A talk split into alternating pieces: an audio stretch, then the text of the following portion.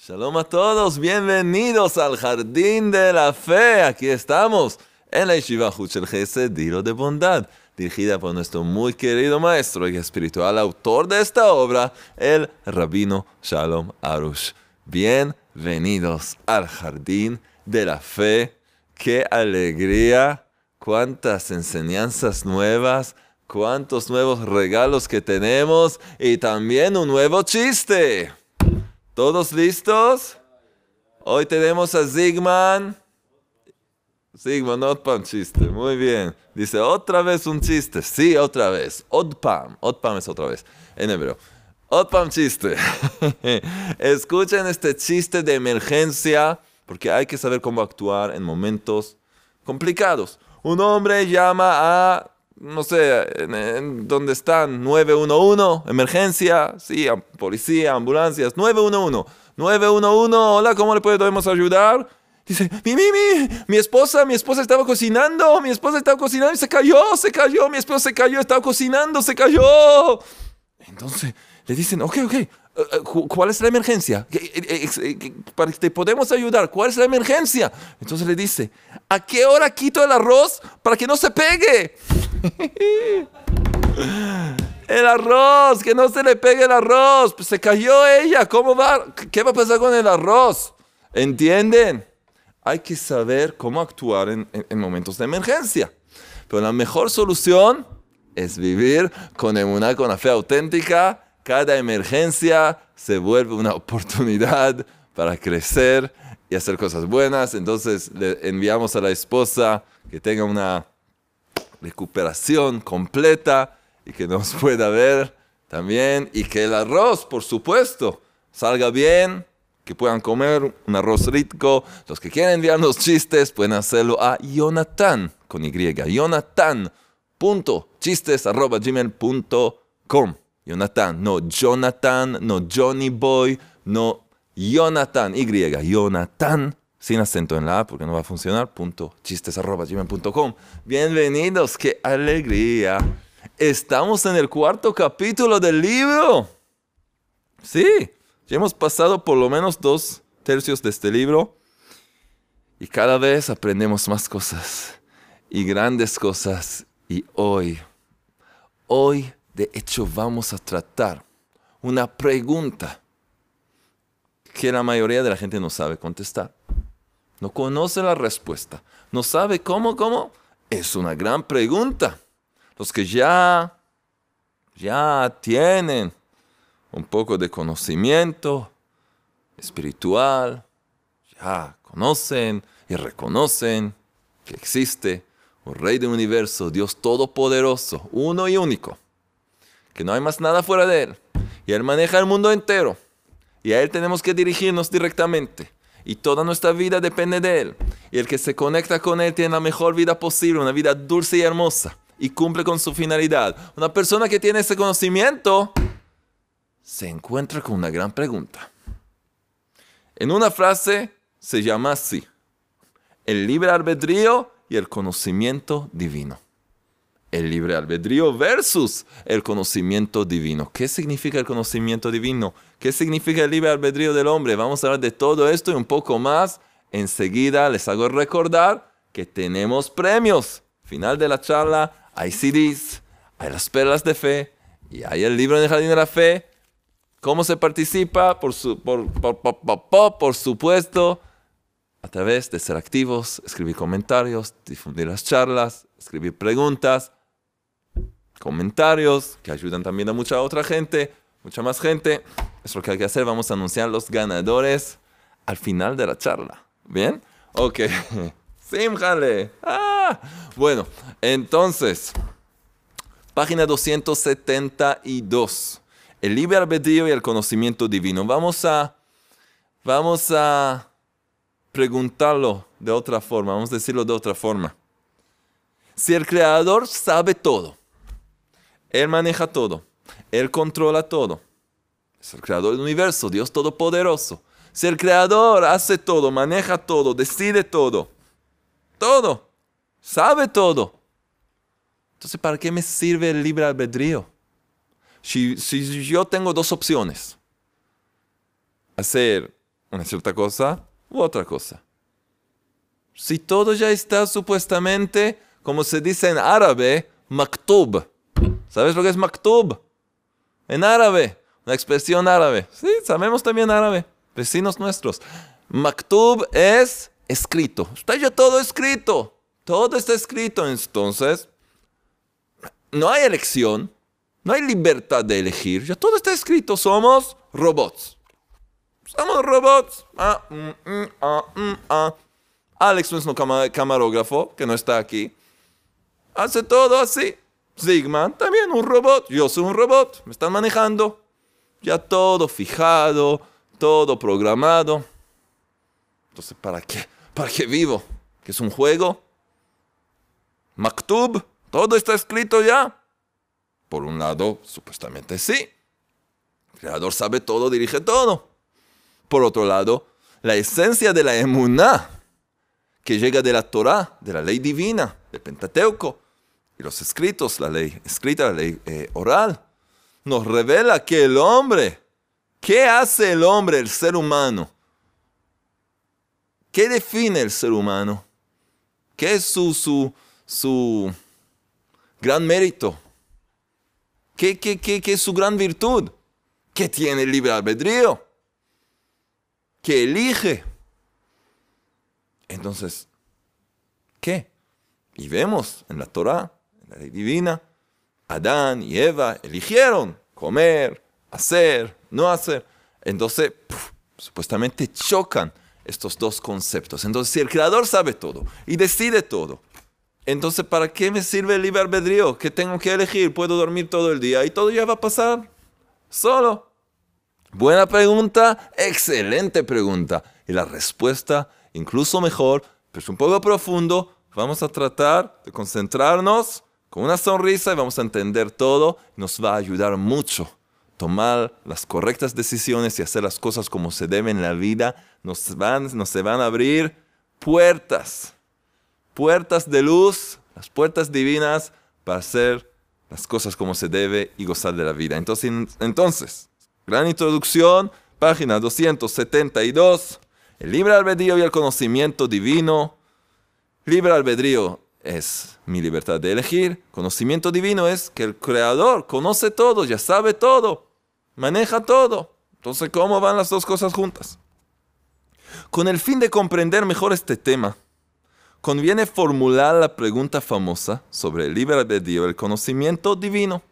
Una cosa importante, disculpas por todas las introducciones, pero es importante. En este cuarto capítulo que hemos empezado la semana pasada, estamos en el tema de la autocorrección. Y estamos en el primer principio de la autocorrección, que es conocerse a uno mismo. Conócete a ti mismo. Seguimos con este gran principio de conocer, que uno conozca a sí mismo y pueda lograr su autocorrección. Y con el fin de comprender mejor este tema, lo que hemos hablado la semana pasada, conviene formular preguntas famosas sobre el libre albedrío y el conocimiento divino. En efecto, no podemos comprender cómo puede tener el hombre libre albedrío, dado que el Creador conoce por anticipado todos los futuros acontecimientos. Sabe todo lo que va a pasar. Aguzaremos la pregunta. El conocimiento divino significa que todo está bajo el control absoluto del Creador. El hombre no es capaz ni de mover un dedo sin que esta sea la voluntad divina, la voluntad del Creador.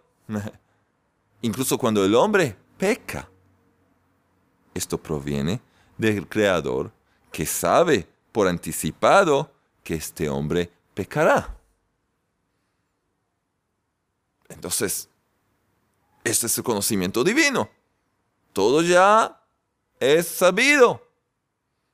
Por otro lado, el libre albedrío significa simplemente que el hombre posee la elección. Tiene elección. La libertad de elegir. Si lo quiere, actúa. Si no, no actúa. ¿Quieres hacer X o no quieres hacerlo? Si quieres, lo haces. No quieres, no lo haces. Yo quiero tocar el micrófono ahora. Quiero tocar el micrófono. Quiero hacerlo. ¿Lo puedo hacer? Sí.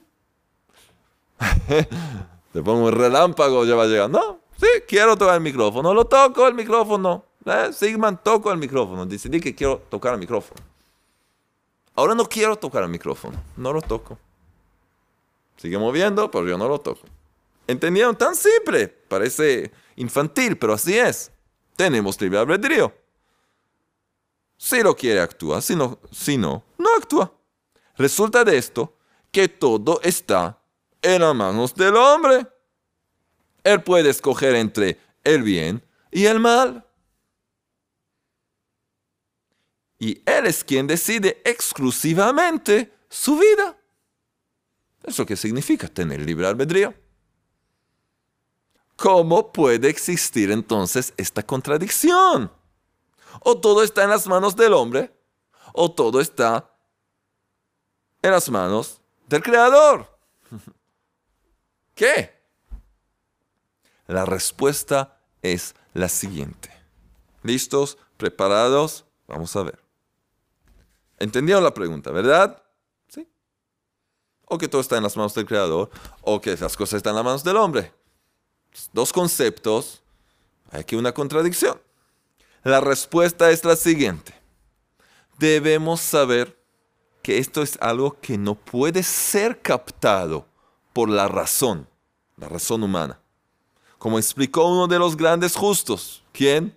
El gran médico del alma, el gran guía espiritual, el gran maestro Rabbi Najman de Breslov, en su gran obra Likute Moharan, Enseñanza 21. Y dice así.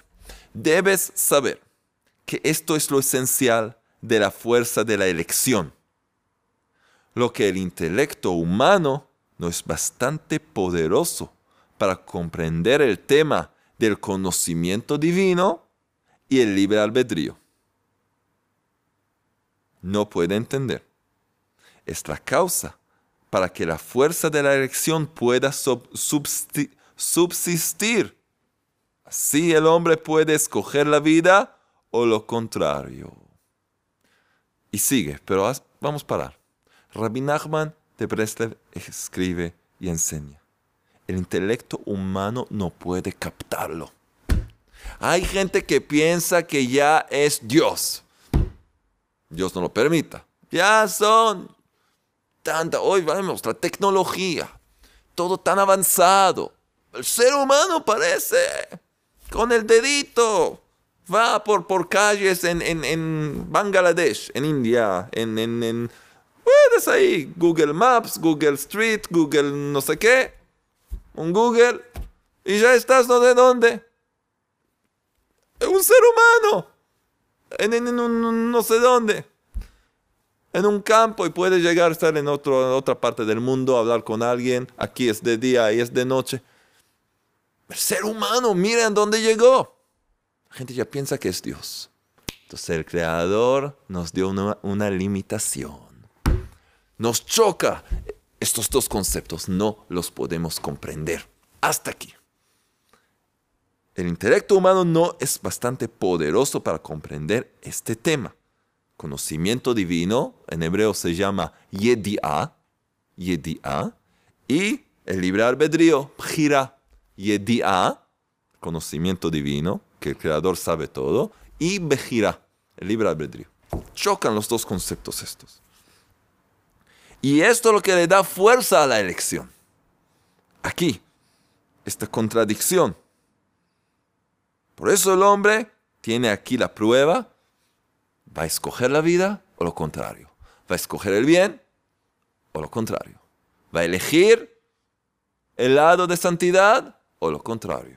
Y sigue. Pero si el intelecto humano fuera mayor y la respuesta al problema del conocimiento divino y el libre albedrío le fuera revelado, entonces su libertad de elección sería anulada. Ya no podía elegir de verdad. Porque con ese desarrollo del intelecto, el hombre, escuchen bien, el hombre sobrepasaría la categoría de humano. ya no era un ser humano y alcanzaría la de los ángeles, de los seres espirituales. Ya, nosotros somos alma dentro de cuerpo, un alma dentro de un cuerpo. Algo espiritual que no se puede captar dentro de una caja limitada, que es este cuerpo. Si no hubiéramos tenido esta limitación, ya seríamos seres espirituales, ángeles. Y entonces ya no hay elección, todo es revelado, y no hay prueba, y no hay para qué darle recompensa a ninguno, y no hay para qué crecer, y no hay a dónde llegar. Y la vida pierde todo su sentido. Escucha. La limitación esta nos lleva a nuestra perfección.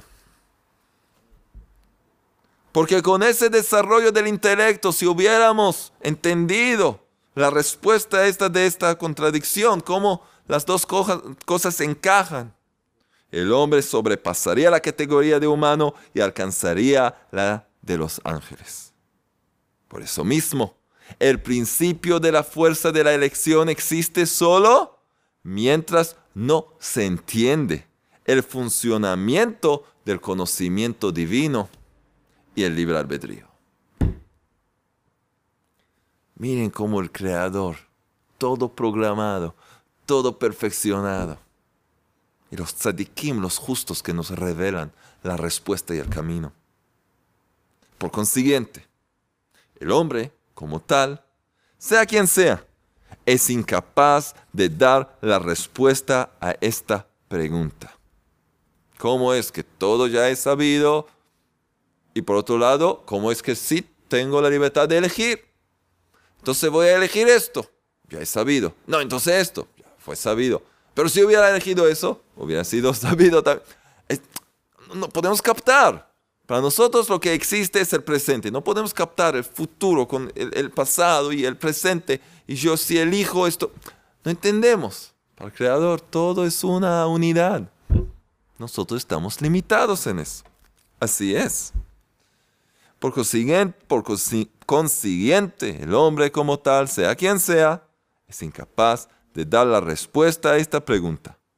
Y si se empeña en procurar resolver este problema, llegará a una incredulidad completa, confusión, dudas e incluso podría perder la cordura. Y pasó, había gente, filósofos, trataron de entender, pero estás limitado, hombre, no. No, yo voy a lograr, yo voy a entender. ¿Quieres ser Dios? ¿Sí? ¿Estás calificado? No creo. ¿Qué estás hablando? Hay un lugar en que no puedes llegar. El Creador así lo fijó. Y si tratas, puedes perder la cordura. Así escribe. Y es peligroso. Como han enseñado los sabios, que sobre quien intenta resolver el problema del conocimiento divino y el libre albedrío, se dice el versículo de Proverbios 2.19. Escuchen el versículo que escribe el rey Salomón en Proverbios 2.19. Dice así: todos los que entran en eso, tratan de entrar en ese tema, no volverán y no alcanzarán los caminos de la vida. Se sacan, salen del juego y pierden todo. Eso es lo que diferencia el ser humano de los ángeles y, por supuesto, del Creador. Y como dijo uno de los grandes sabios, si yo hubiera podido comprender al Creador, yo fuera Él. Si yo puedo comprender al Creador, entonces me vuelvo el Creador. Si yo puedo comprender a Dios, ya... Pero es imposible. Eso es lo que diferencia entre el ser humano y el Creador. Hay que entender que el conocimiento divino y el libre albedrío son dos conceptos que está prohibido mezclar. Aunque cada uno por sí mismo es verdadero. Es verdad que tengo libre albedrío y es verdad que todo ya es sabido por el Creador. ¿Choca? Tú no lo puedes entender, el Creador lo entiende. El Creador lo entiende. Las dos cosas son verdad. Es decir, por cierto que el hombre posee el libre albedrío, por supuesto. Y ciertamente que todo está bajo el control del Creador, que sabe todo por anticipado. Pero todo esto es verdad, solo cuando cada concepto es independiente y no se los mezcla. No se mezclan dos cosas. Escuchen un ejemplo. Esto es comparable a dos materiales diferentes en un laboratorio, en un lugar. Hay dos materiales diferentes. Cada uno por sí mismo es bueno y eficiente, pero cuando se los mezcla, producen una gran explosión. ¿Pero qué? ¿Qué pasó? Dos cosas que sirven, dos materiales, ¿Qué pasó? Mezclando, ¡pum!, se explota. No pueden coexistir, no choca, hay una contradicción, pero cada uno por separado se entiende. Y esta es una gran regla para nuestro crecimiento espiritual, muy, muy importante. Muy, muy importante. Por lo tanto, cuando se habla del libre albedrío, se hace referencia solo a este. O sea, te hablas del libre albedrío, hablas solo de este concepto, no lo mezclas. Y hay que abstenerse de asociarlo con el conocimiento divino. Y por el contrario, cuando se habla del conocimiento divino, se hace referencia solo a este. Y hay que abstenerse de asociarlo con el libre albedrío. Son dos cosas separadas. Cada una es un concepto importante, pero mezclando los dos, ¡boom!, no se puede comprender y la persona choca con su limitación y puede volverse loca. En la práctica, el libre albedrío y el conocimiento divino son dos herramientas que es necesario utilizar, cada una en su determinado tiempo, momento. Y no hace falta comprenderlas para usarlas. Así que vamos a ver que necesitamos usarlas para nuestro crecimiento espiritual, pero vamos a ver enseguida cómo se hace, cómo se usa cada uno de estos conceptos por separado. Ahora, ok, entonces, vamos a ver, ¿qué se trata? Antes de hacer algo, el hombre debe elegir cómo comportarse, cómo deben ser sus pensamientos, palabras y acciones. Debe considerar solo el libre albedrío y saber con certeza que tiene toda la elección. Antes de actuar, antes de una gran decisión, el hombre tiene que enfocarse en eso que él tiene libre albedrío y tiene que elegir el bien. Tiene que pensar qué significa esta situación, hacer esto o hacer esto, cómo, qué, esto o lo otro. Tiene el libre albedrío ahí, frente a él, presente para elegir correctamente. Tiene toda la elección en sus manos de actuar o de no actuar, o de cómo actuar, etc. En cada prueba, el hombre dispone del libre albedrío para hacer el bien o el mal, y le está prohibido mezclar el conocimiento divino cuando debe tratarse según el libre albedrío.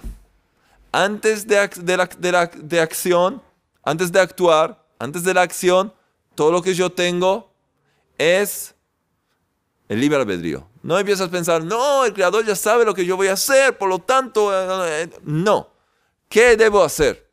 ¿Qué me dice el Creador en su ley divina? ¿Qué me dice un gran sabio, un gran justo que le pregunto, que quiero aconsejar? Veo la situación, yo tengo la elección en mis manos, es mi responsabilidad elegir qué hacer frente a una cierta prueba.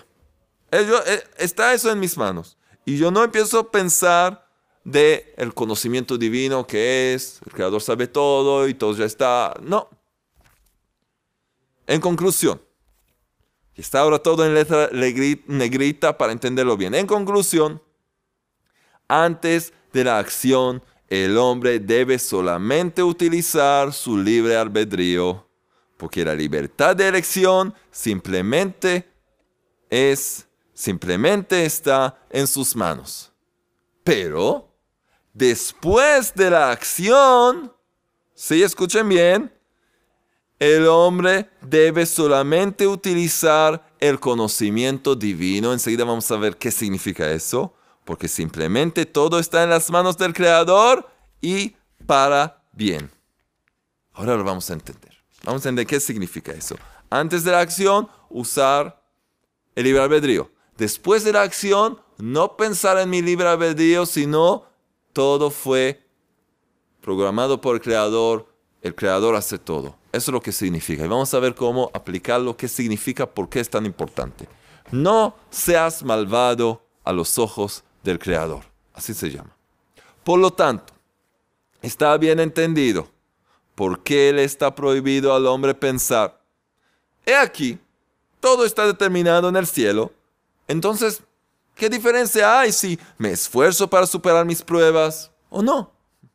¿O si me conduzco según las reglas de la moral o no? De cualquier manera, todo está en las manos del Creador y Él sabe por anticipado si pecaré o no. Yo no soy nada en este juego. No tengo lugar aquí. Ese es el peligro.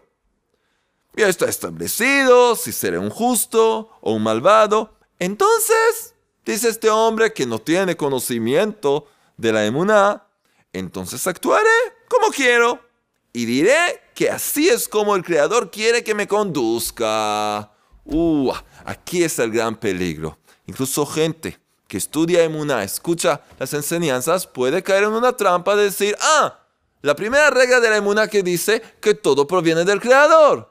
No hay más nada fuera de Él. Entonces, yo puedo hacer lo que quiera. Es la voluntad del Creador. Cuídate. ¿Qué estás haciendo? ¿Estás utilizando la santidad para hacer el mal? ¿Qué piensas que el Creador es un niño? ¿Estás jugando? ¿Qué estás haciendo? El Creador te dio el libre albedrío. Antes de actuar, ¿qué es lo que quiere el Creador de mí? ¿Qué es lo que espera el Creador de mí? Que yo haga el bien, que yo me conduzca de una cierta forma, con moral, como se debe, lo voy a hacer. Si fallé, si fracasé, ya no estaba en mis manos, pero yo trato de hacer el bien de acuerdo con lo que el Creador dijo, lo que me ordenó, lo que me enseña. Así tiene que ser. Pero decir, ya está establecido si seré un justo o un malvado, entonces actuaré como quiero y diré que así es como el Creador quiere que me conduzca. Este tipo de pensamientos son una absoluta herejía. Porque el hombre posee el libre albedrío. El Creador le dio el libre albedrío. Punto. Así como está escrito en Deuteronomio 30, versículos 15 hasta 19, incluido. Y está escrito así. Deuteronomio 30, 15 hasta 19. Mira, dice el Creador, el Eterno, yo he puesto hoy delante de ti la vida y el bien, la muerte y el mal. Escoge la vida. Yo he puesto delante de ti. Yo, dice el Creador, yo te puse la vida y el bien, la muerte y el mal. Puedes elegir. ¿Quieres mi consejo? Elige el bien. Escoge la vida. Así te dice el Creador. Vemos entonces que le está ordenado al hombre hacer todo lo posible para escoger el bien, conducir su vida con rectitud y con responsabilidad, sin pecar o cometer ni la más pequeña falta. Si el hombre no escoge el bien, ninguna excusa será aceptada en el cielo. Está escrito bien claro en el Pentateuco, la ley divina, la ley del Creador, la Torá,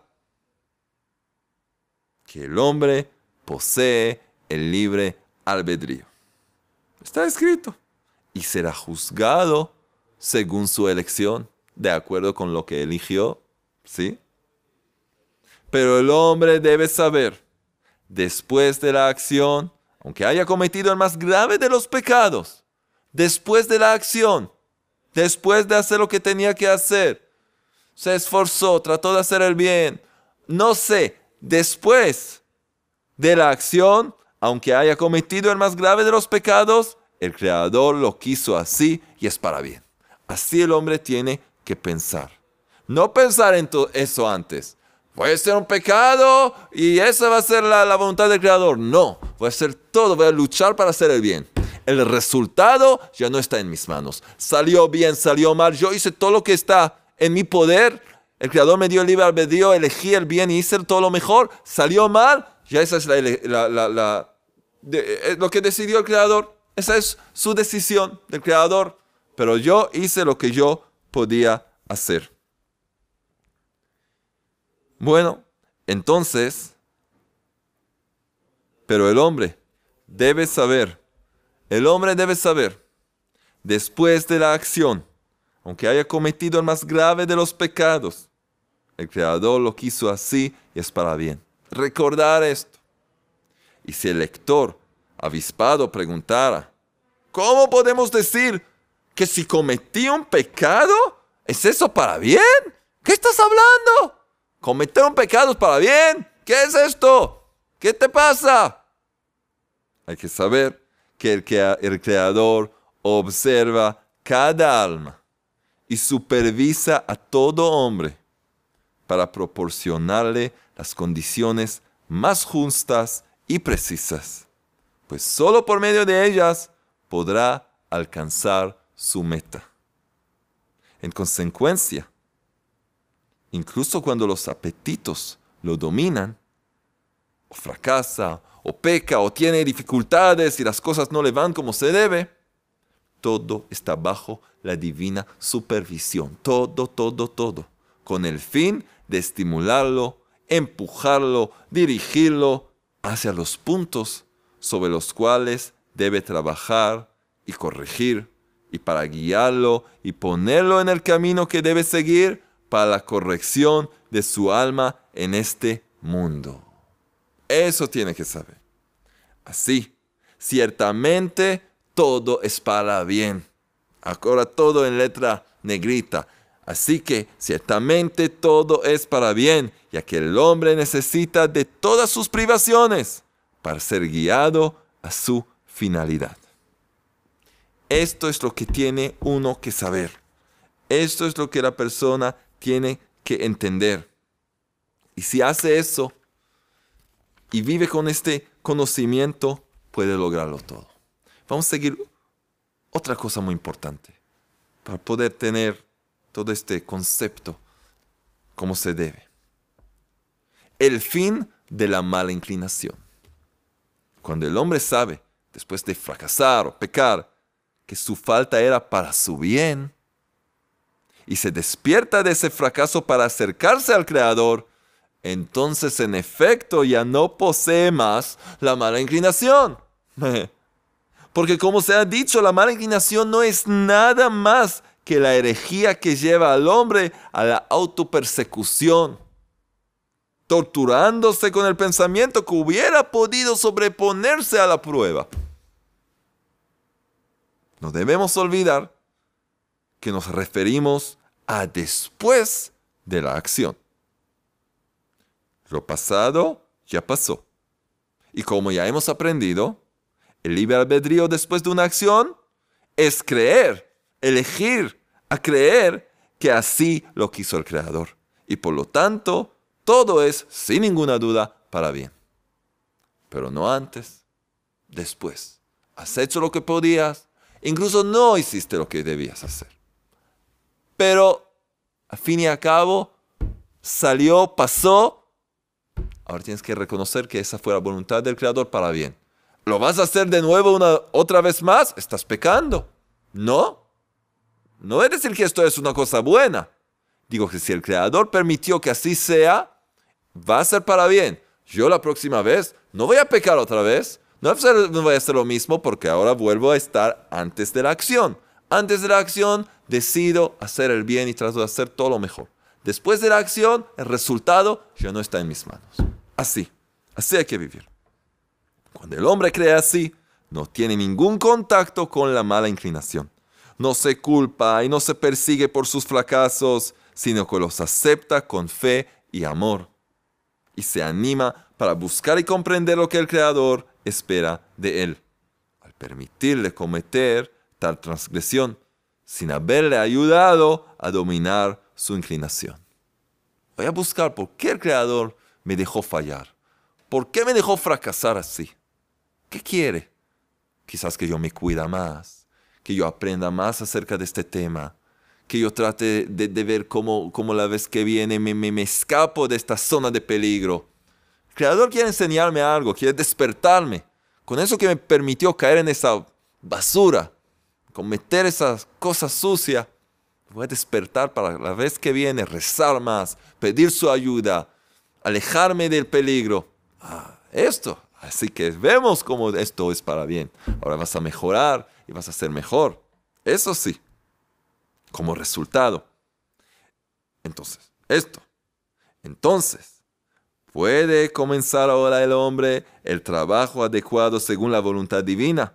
Es decir, aprender una buena lección después de haber fracasado, saber cómo conducirse en el futuro, rezar al Creador y utilizar todas las herramientas que posee para, de ahora en adelante, mejorar su conducta. Así uno tiene que vivir.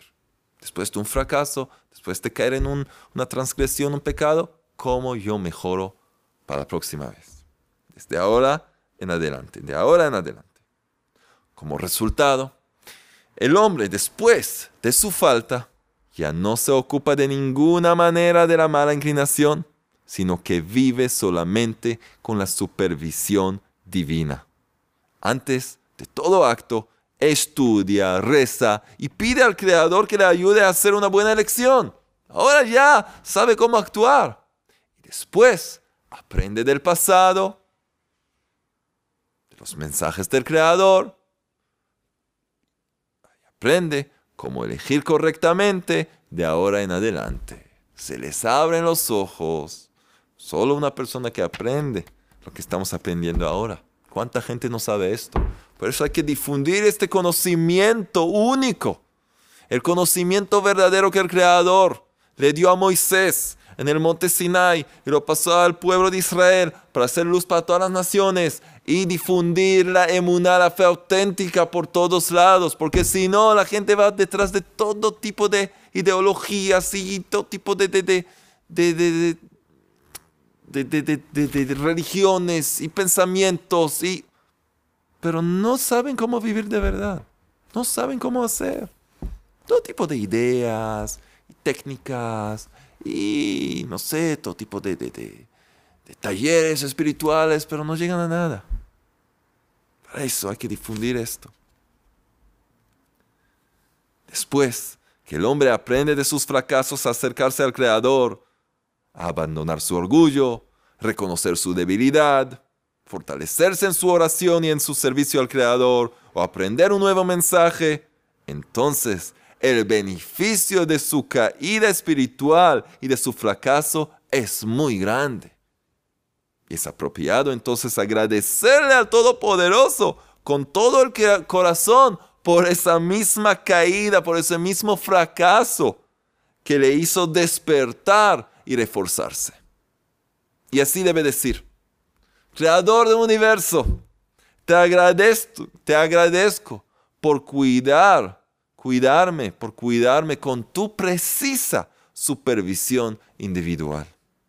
Gracias por haberme traído este fracaso y por haberme despertado por su intermedio para acercarme a ti. Te agradezco mucho esta proximidad, la cual es el resultado directo de mi caída. Vemos entonces que también los fracasos son en efecto un gran bien. Y el hombre debe agradecerle al Creador con todo su corazón por habérselos enviado. Como enseñaron los sabios, el hombre debe agradecer por el mal con todo su conocimiento y todo su corazón, como agradece por el bien.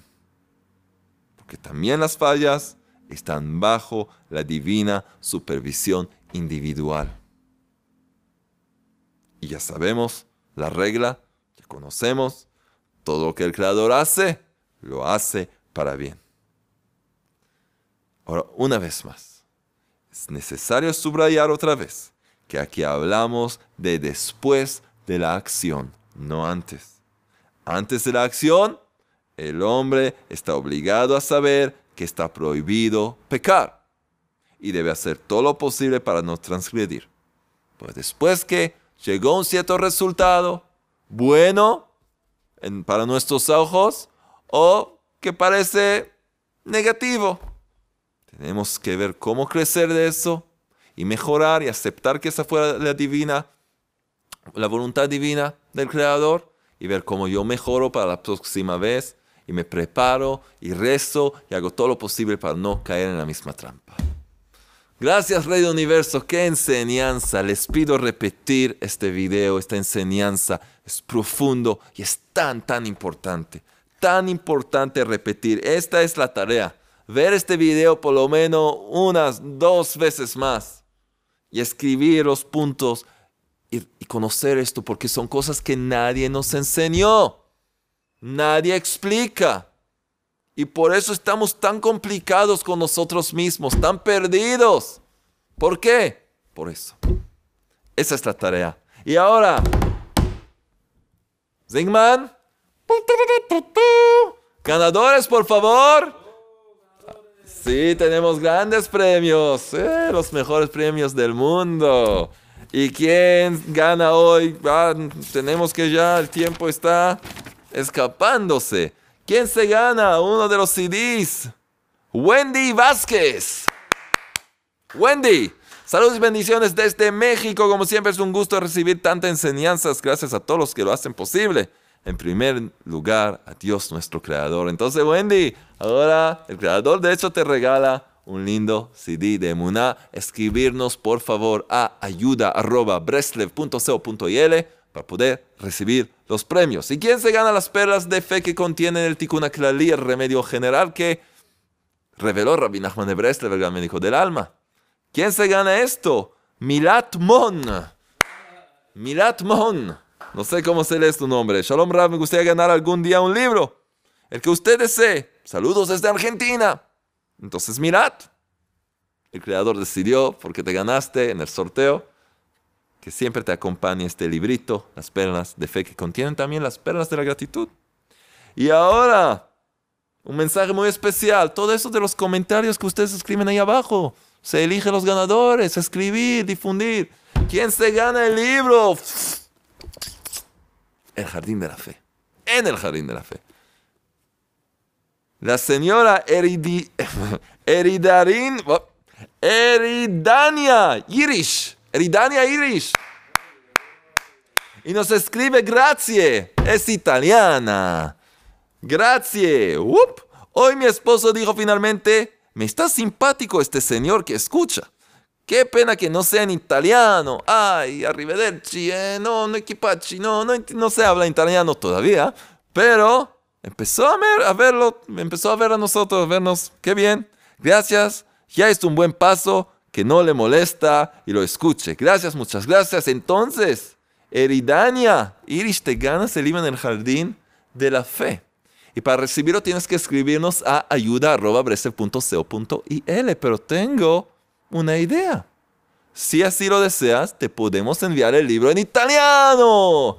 Sí, lo tenemos en italiano. Entonces, escríbenos, por favor, señora Eridania, si quieres el libro en italiano. Te lo enviamos en italiano. Y si lo quieres leer en español, en español.